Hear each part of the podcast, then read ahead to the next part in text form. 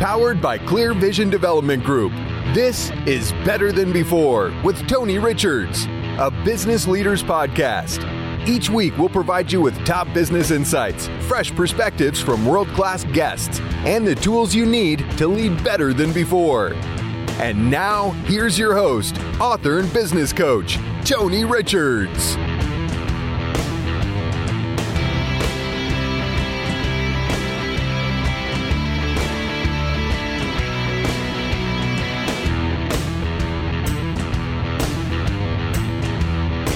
Hi again, everybody. Tony Richards, Master Coach here, host of Better Than Before on the C Suite Radio Network. We've got another episode of our fantastic show for you today. Coming up today, we're going to talk about the Wall Street Journal celebrates a birthday. One of its journalists is also being kept captive in Russia. And we will go down the National Day calendar and a special guest on the show today Dr. Karen Jacobson, a very good friend of mine and founder of the Aligned Leadership Academy, will be here today to share a lot of interesting things, not the least of which is that she was a commander in the Israeli army. When she was coming of age in Israel, the country was in a war, and that sparked her to become a commander. Well, it, it, sparked her to enlist and join the ranks of the army and then become a commander. So we are excited that she is with us today here on Better Than Before, and she will be able to tell the story. So let's start today with the story about the journalist who's being held captive. It was 100 days that Evan Gershkovich, who is a correspondent to Russia for the Wall Street Journal, this past Saturday marked 100 days he has been detained while he was on a reporting trip. And he has been held since then in Moscow's Lefortovo prison. And he is under accusation of being a spy doing espionage for the United States, which he, the Wall Street Journal, and the U.S. government vehemently deny. Evan, whose parents are of Soviet descent, has brought interesting insight to the stories of everyday Russians during this conflict and even before the conflict broke out. And the Wall Street Journal declares he has committed no crime, only journalism. And I wanted to share with you if you want to support Evan and his release on your social media, the hashtag that is being promoted is hashtag I stand with Evan. Now all together. And he spells his name E V A N. So it's I S T A N D W I T H E V A N. And that's the hashtag I stand with Evan. And if you're interested in showing solidarity to get Evan released, as I'm sure if it was one of your relatives or one of your close friends or something like that, you would definitely want them to be safe and be released from prison. And so you can include that on your social media if you want to be part of the effort of getting Evan out of the Russian prison. This past Saturday, July 8th, in 1889, this is also in uh, conjunction with the Wall Street Journal. It is the day the Wall Street Journal's very first issue came out. It had three financial reporters Charles Dow, Edward Jones, and Charles Bergstresser. So now you know where the infamous index name came from. Dow and Jones, the pioneers behind the newspaper, established the Dow Jones Industrial Average, one of the most widely followed indexes in the US, along with the S&P 500 and the Nasdaq. So in 1889, this past Saturday, that's when the uh, Wall Street Journal first came out and was the impetus for the Dow Jones Index. Let's go through our uh, national holidays, or at least national recognition days for the next week. On July 11th, it is Cow Appreciation Day. So please appreciate the cows around you. It is World Population Day. It's also National 7 Eleven Day. National Mojito Day. A mojito is a drink, in case you don't know. M O J I T O, Mojito. National Mojito Day. It's All American Pet Photo Day. Oh my gosh. Facebook and Twitter and Instagram are going to get flooded with pet pictures, just like every other day. It's National Blueberry Muffin Day, National Rainier Cherry Day, and National Cheer Up the Lonely Day, all on July 11th. On July the 12th, which is a Wednesday this year, it is Eat Your Jello Day, National Paper Bag Day, National Pecan Pie Day. It seems like we have a pie every week, doesn't it? National Different Colored Eyes Day. I have an uncle on my well, he's married to my dad's sister. So my uncle Don Grimes, he has different colored eyes. Each one of his eyes, he has one blue one and one green one. So this would be his day and also your day if you're born with different colored eyes. National Simplicity Day. Thank the Lord. July the 13th Thursday this year, National Barbershop Music Appreciation Day. It's National Beans and Franks Day and National Delaware Day. On July 14th, it's National French Fry Day, National Mac and Cheese Day. My gosh, sometime during Friday, you got to have a big bowl of mac and cheese. Who doesn't love that? World Kebab Day, which is good for grilling out. National Nude Day. Oh my gosh. National Tape Measure Day. It's Bastille Day. It is Collector Car Appreciation Day, National Grand Marnier Day, and July 15th on Saturday, it's National Gummy Worm Day, National Tapioca Pudding Day, National I Love Horses Day, National Pet Fire Safety Day, National Give Something Away Day, gosh, I could do that and still have a garage full of stuff. It's World Youth Skills Day. And that reminds me, you need to identify the organizations in your community that help the youth develop skills. And you need to support them in any way that you possibly can. Toss away the could haves and should haves day. On July the 16th, that is next Sunday. It's Corn Fritters Day, National Personal Chef Day, World Snake Day, and National Ice Cream Day. Next Monday, the 17th, it is Day for International Criminal Justice, National Get Out of the Doghouse Day, National Lottery Day, National Tattoo Day, World Emoji Day, National Yellow Pig Day, National Wrong Way Corrigan Day, and National Peach Ice Cream Day. And those are the national days that are set aside for your enjoyment and for your celebration for the next week. And now, without further delay, let's get to our special guest this week. Dr. Karen Jacobson's our guest today, founder of Aligned Leadership Academy. She's a former Israeli military commander and competitive ballroom dancer. She's an expert in neuroscience and human potential. She stepped away from her chiropractic practice to pursue her passion of working with organizations to provide them with competitive edge by developing their leaders and high performance teams. She's also the author of the business communication guide Power Conversations, as well as the developer of the high performance triad strategy for maximizing your talents, skills, and effectiveness in both the personal and professional arenas. So, our goal today is to have an energizing and wonderful conversation. That's what Karen has told me my challenge is today. So, no pressure, I said. So, Karen, welcome to the show. Well, thank you for having me. So glad that you're here. And there's so many interesting things about you. I know I have to pick somewhere to start, but I think just the phrase former Israeli commander is a great place to start. So tell us about how you ended up. You were born in Israel, is that right?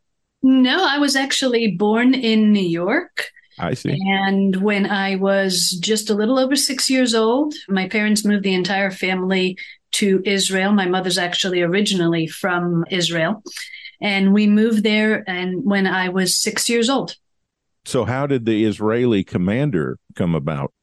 You know, the interesting thing is when we moved to Israel, we actually moved during a wartime.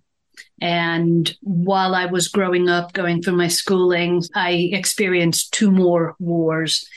And watching soldiers and watching the military and the whole atmosphere. And, and it was a time where people were, I would say, very idealistic. And one of the things that I knew from a young age was that I wanted to be an officer and a commander in the Israeli army.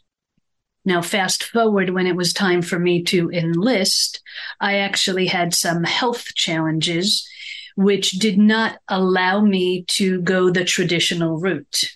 And one of the things that I know that I learned, and it's a lesson that I share later on, is that sometimes things may not look the way that you think they would, but you could still make them happen. So I ended up working in military intelligence. And at one point, I had the option. I was in a new unit and I had the opportunity and I was given a choice. What do you want to do in this unit? A, you could work in the computer room and you and you can work in Intel side. B, you could work with the commander. C, you could work here in admin. D, you can be a combo. We have we're actually short. We need a non-commissioned officer for all the females, and we had about 80 women in our in our unit and the satellite unit We needed a non-commissioned officer who is in charge of all the educational aspect of the unit as well as someone who's in charge of all the social needs of all the soldiers and officers at large. So I said, I'm going to take that because I saw that there was a challenge in that and it had three different hats to wear, a lot of versatility, which is something that's always been important to me, a lot of creativity. And of course, there was a challenge in it. So I took the challenge and was willing to rise to the occasion and ended up not only filling those three spots, but excelling in that arena. So, as a person who grew up in a war situation inside a country that was experiencing war, how did that impact you? There was the external level and there was the internal level. The internal level, there were aspects where for many years there was stress, there was anxiety. To be frank, when I moved back after I got out of the army, I did a lot of personal work to unravel some of that aspect of being in a state of always being prepared and always worrying about what might happen. Are we going to have another war? Are we going to have a terror attack? I'm By glad the- you brought that up because I wanted to ask, and I'm going to throw this in while you're talking about it. But I was wondering if being in the Israeli army, did that soothe some of your anxiety or did it intensify it? Probably to a certain degree because of the fact that I was experiencing a lot of challenges and health challenges at the time. It wasn't the ideal situation but when I go back and I look at all of that and I say that there were the internal things, what it did for me emotionally, but what it did for me on other levels, it gave me skills and tools and the ability to learn how to think on my feet, how to handle situation in a calm fashion, how to solve problems it helped me with strategic thinking. So there were so many lessons along the way that helped me evolve and develop as a person while I'm still having to clear some of the emotional and internal aspects. I, I, that's why I was curious because I would think that most civilians who are growing up in a war torn situation, they don't have a lot of empowerment to do anything about it. They're just in the middle of it, right? But being in the army might have given you a sense of engagement, like you are actually taking steps to do something about the situation. The time that I grew up, there was actually a lot of empowerment for people. We had, there was a, they called Mishmar Ezrachi. There was like a civil service that was protecting neighborhoods. People were empowered to do things. But by the same token, there was the aspect of whether you hear sirens, you know, knowing there's some type of attack, or whether there's a, a, news that a bus got hijacked or that there was a terror attack somewhere. So there, so, or even going down to the bus stop and seeing the mechanical robot where everybody had to clear away. And there's the mechanical robot because of the fact that there was a suspect object that was left there and always concerned that it could potentially be a bomb. Mm.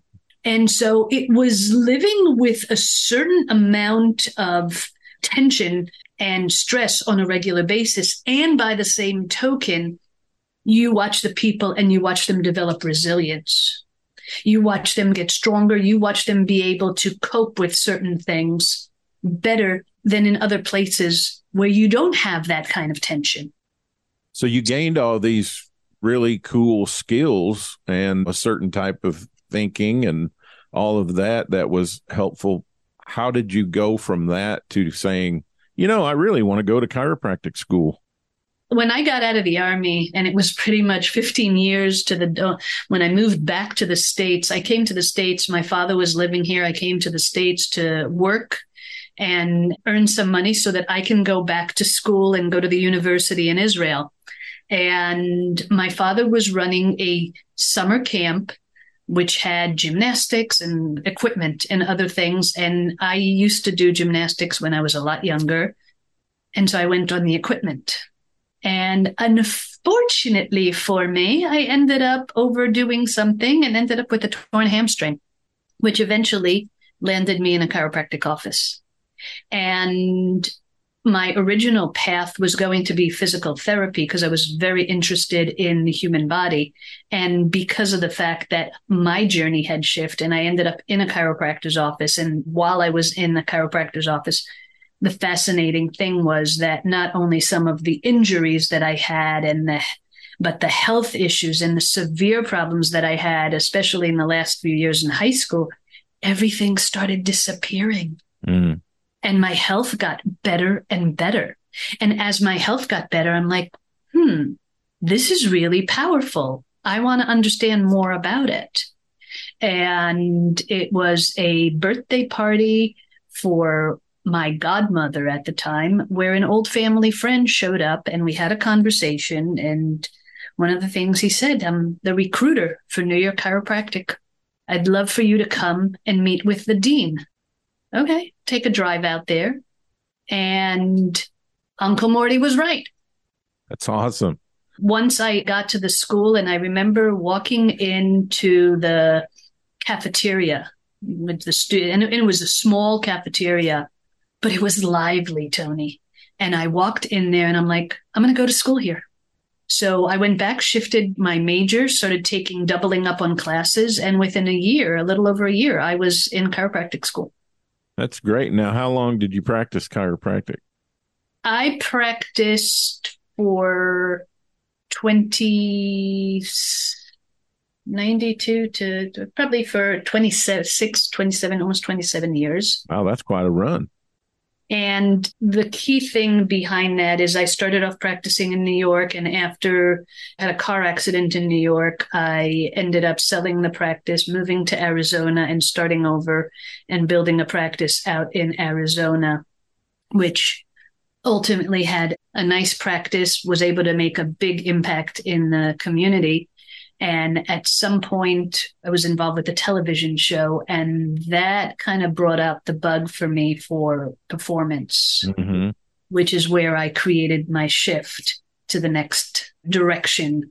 And after that, made my career change. It made you just want to get on stages and teach people, right? And speak and I've always been on stages when I was in chiropractic. I always used to talk. I used to I used to deliver talks, whether it was in the office or in the community. I was involved on a local, national, and international level with the chiropractic associations. And I did work in whether it was seminars that I helped with, conventions, or even training and mentoring new doctors. So that aspect of paying it forward has always been there, but the stage itself was the small stage. And it was more, it might have been one on one, on one on, you know, a small group. And after the time when we did the television show, yeah, the I would say the bug to be on a bigger stage, have a bigger impact, just came back. And I want to get into your coaching and training and development practice. That's primarily why you're here today. But before we go there, competitive ballroom dancing. So, where did that appear? I've always been known to be the first one on the dance floor, the last one off whenever there's a party. Mm-hmm. When I back, yeah, in, but you're typically not scored for that. I mean, typically people aren't looking at. The last time I danced was probably at like two a.m. at the bar, and it was last call, and you know, but no one was scoring me on a card. But you're in competitive dancing, yes. yeah. But that's part of my. I I am, and I've always been highly competitive and when there was something that could have an art and could have performance and could have dance all together and add that into Latin music, I'm sold. Yeah. Uh, the first time that I really got the bug for some of the Latin dance was when I was on a mission to Panama with a group of chiropractors. And that was the time when, when there was really a huge growth in teaching people salsa. And so I got caught with that bug. And when I came back, I'm like, well, I want to take it more and I want to take it more into a competitive level. And within a couple of years, I, I remember the story of how I went to the studio and showed up in the studio and I had my credit card and I dropped it on the table. I said, here's my card. Tell me what I need to do. Five months later, I was on the dance floor and I won my first competition. So it's something that that's kind of been in my blood for years. What'd you learn from it? The coolest part about ballroom is that it is a partner competition. It's partner dancing. And in that, if you think about painting a picture, it's the male dancer, their job is to create the frame for a picture. So they're leading now you take someone like me who's always been a born leader, and I actually have to learn how to step back mm-hmm. and be led. And I've also been very lucky that my instructor was, you know, we had a similar background. He, he came in from Bosnia and he was in the war in Bosnia. So we had military background that was similar, and we had other ideas and European culture because growing up in Israel, we're very ingrained in European culture. So there were a lot of things in common, but he's also very philosophical and very smart.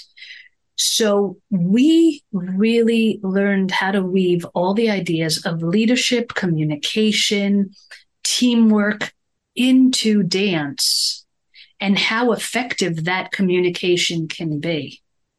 So there were a lot of lessons that I learned in ballroom. And on a personal level, it gave more of that presence and helped build confidence and helped me dramatically also when later on when I went back into speaking and being able to create the right stage presence and connect with the audience. So, on a scale of one to 10, how difficult was it for you to follow instead of lead? 11. It was hard, huh? It was very hard. I remember the first time when it came up where there is there's this move where the man will hold will hold his hand and the female has to go under and kind of do like a like a 360 and he's like he stopped. And i and i still have that picture in my head tony of where in the ballroom we were. And he said karen. And and he was a, he had a very at the time had a very heavy bosnian accent. He's like okay let me explain explain to you. Okay? Ballroom is like life my job is to make picture make you look good my job is to lead not yours. Let me do my job. And at that moment, it was like there was this like light went on. And I would say from the point of the connection with the instructor, with my dance teacher, who was also my dance partner, that was like that first spark, like this guy knows what he's talking about. Mm. And I can learn a lot from him. But there were also other times where I needed to learn. It's learning how to not back lead, how to surrender, but also still work independently. Sounds a lot like coaching. Yes, it is. Because it is coaching through movement. Mm-hmm. It's coaching through movement. And we had done some fascinating types of training. I remember at one point, I don't remember where I had seen it originally, but I wanted to challenge to be able to embrace the movement. So I danced with him where I was blindfolded. And that had a whole nother type of lesson behind it because of the communication, because all the communication had to come through the hands. Mm. Where if he's turning an angle to the hand, I work a certain way. There's also a huge lesson in that about developing trust that someone can lead you in the right direction. There were always, always lessons. It's been, you know, it's been a, a, a fascinating journey. You have to learn to surrender. It sounds like, right? I mean, the trust element sounds like on the followers standpoint is like i got to surrender myself and allow this person to take me in a certain direction i was just thinking when you were talking about you were doing the bosnian accent i'm like yeah it sounds like what i tell my clients when you i often tell them when you leave this job i want everyone to want to put a statue of you out front let me lead you for that let me frame the situation for you. You still make all the decisions. You still have to run the company, but let me help you get there to the point where everyone wants to celebrate you leaving. Your legacy is yeah, your legacy as opposed to your leaving. Yeah. It, it's it's you know what I look at it this way. It's Tony. If I would frame it, it's let me help you shine. Yes, yes, exactly. So that leads me to how you help your clients. When I had started my career shift, I started working with more on the individual level and that aspect of let me let you shine. It came both from from a number of areas. You know, one of them was where I worked as a chiropractor, which is really about enhancing the human physical potential and mental capacity. But the other aspect was I had a program which I talked about unlock your ultimate potential. Mm-hmm. It's helping you be all that you can be as a human without necessarily having to go to the Army Reserves. But it was about bringing out the best in people. And at a certain point, when I started making the shift, I said, you know, again, working one on one has X amount of impact. If I can go and work with a team of 5, 15, 25, I'm having bigger impact. And when I also work with, if I'm working with a leadership team as opposed to an individual, then now they have a ripple effect on how they're working with others. It really is exponential. And that's really where my headspace was. That's where that shift came in. Like I'm moving to work and some of the things that I brought, whether it was aspects of mindset, aspects of vision, aspects of better health, and who people are, bringing it to corporate and still blending in to those organizations where they can absorb it properly is very different than working where somebody might be working one on one, whether it's with life coaching or business coaching. Mm-hmm it's being able to take the concepts that in let's say in the entrepreneur world might be there's more of a variety of languaging and aspects. I mean businesses can work on their spiritual side and businesses can work on their business side. Corporate is a little different and being able to go it's a lot different actually. It's a lot different I know. But being able to, you know, and, and it is interesting because these days there's some of that that's starting to seep in, whether it's into B corporations or into newer, younger businesses that are bringing in, uh, you know, uh, if you think about it 10, 15 years ago, when was the last time you would have seen somebody talking about meditation and mindset in corporate? Yeah. In entrepreneurship, the field is wide open to the person who depends on what they're trying to accomplish with their company.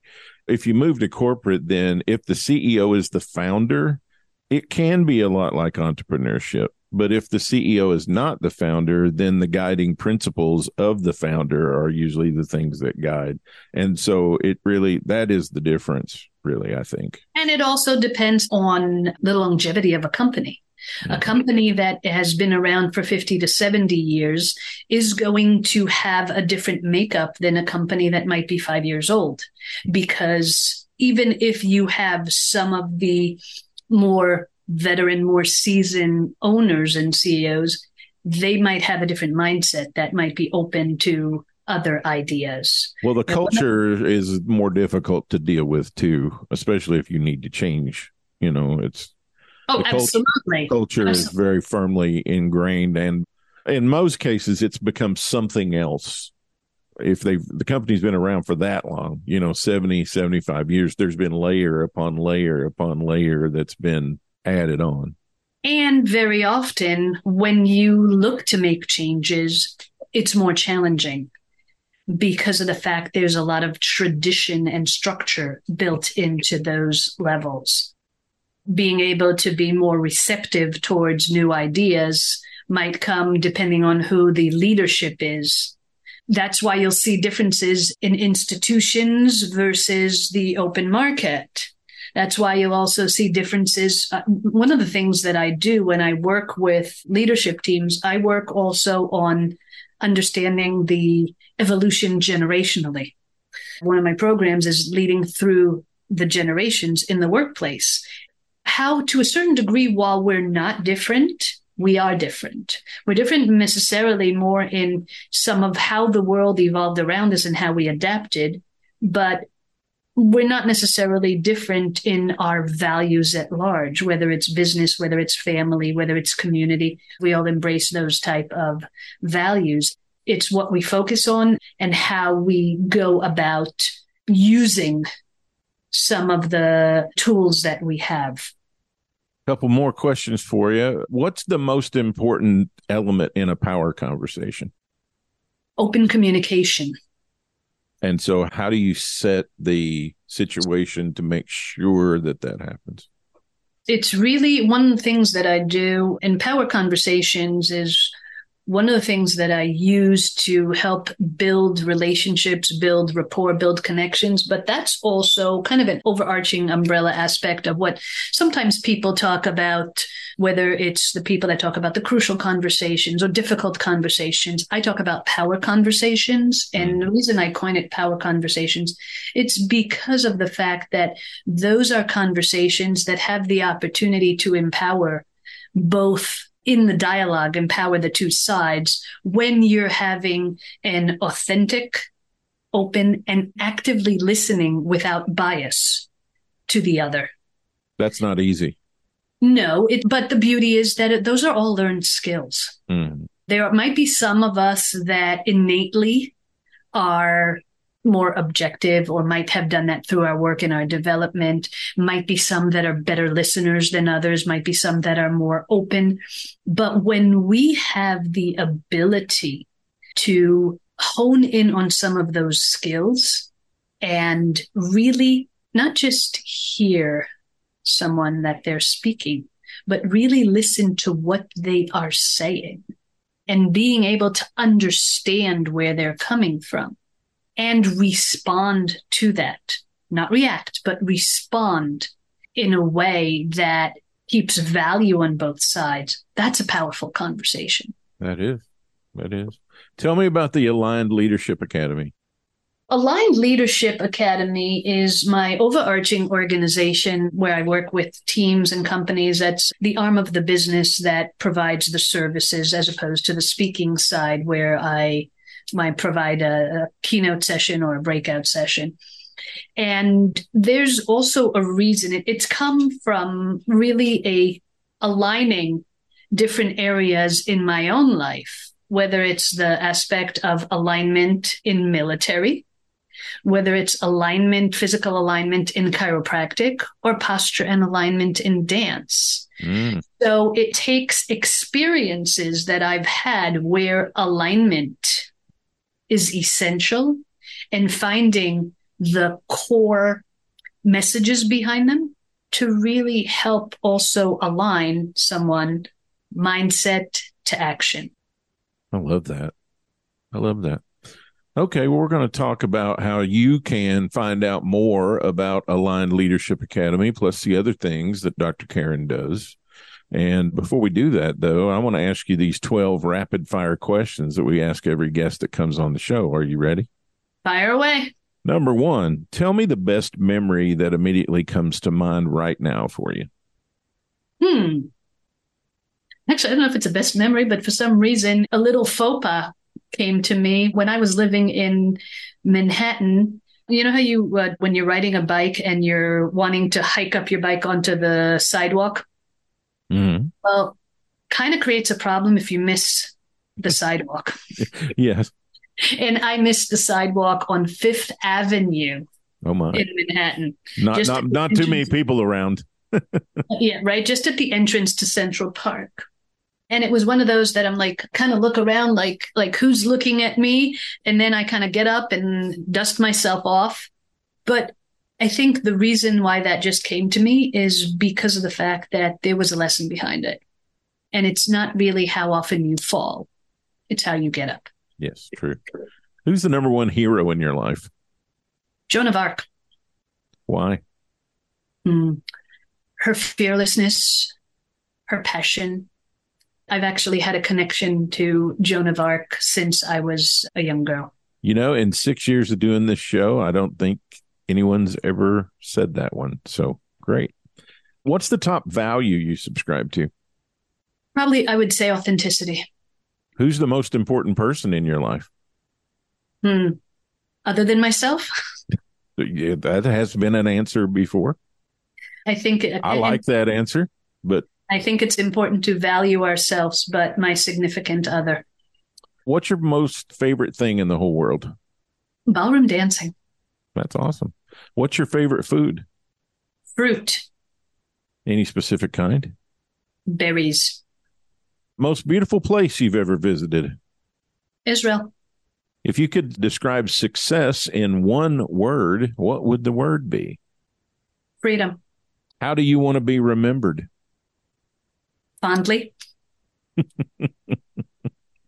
If you could go back and talk to a much younger Karen, what would the advice be that you would give her?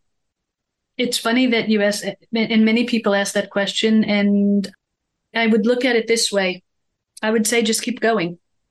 And the reason why is because I'm at a point in my life where I've done a lot of things. I know there's still lessons to learn, but I like who I am. And if I went back to give my younger self some advice about being different, I wouldn't be who I am today. That's great. Yeah, I used to always turn over when people would say the thing you've heard a million times. It's lonely at the top. And I would always say, I don't think so. I like me. Like when it's just me, well, I have some great conversations with me.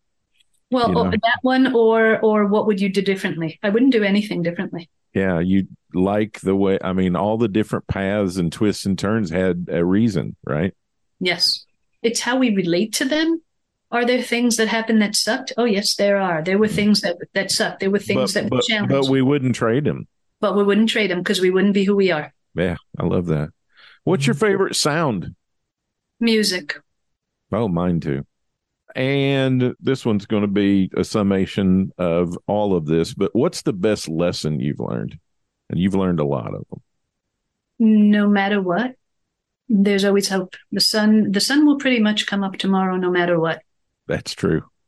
Okay, so tell everybody where to find you, how to get in touch with you, how to find all the great things you can do to help them.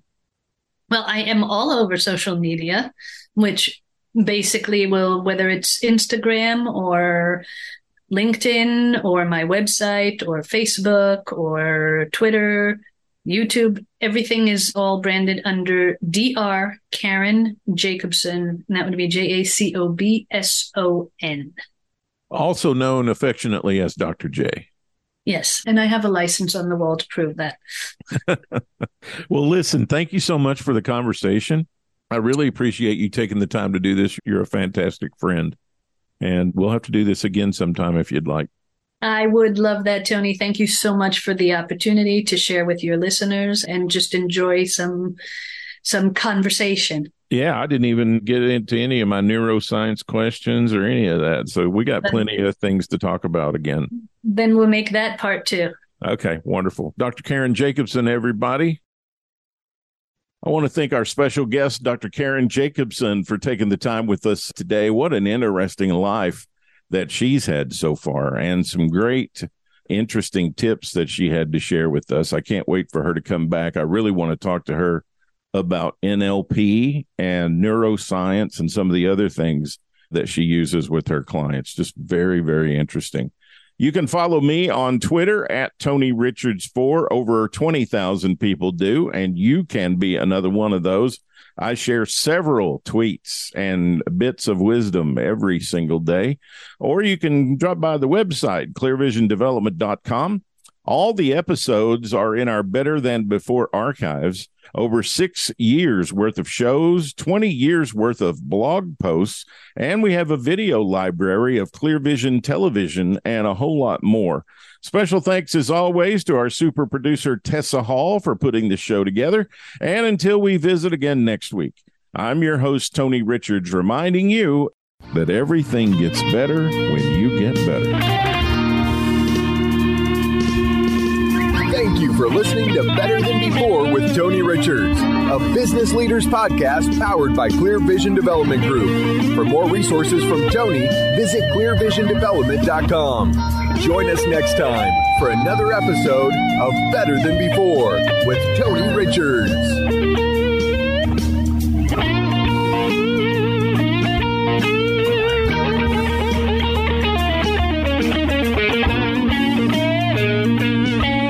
This podcast is a part of the C Suite Radio Network.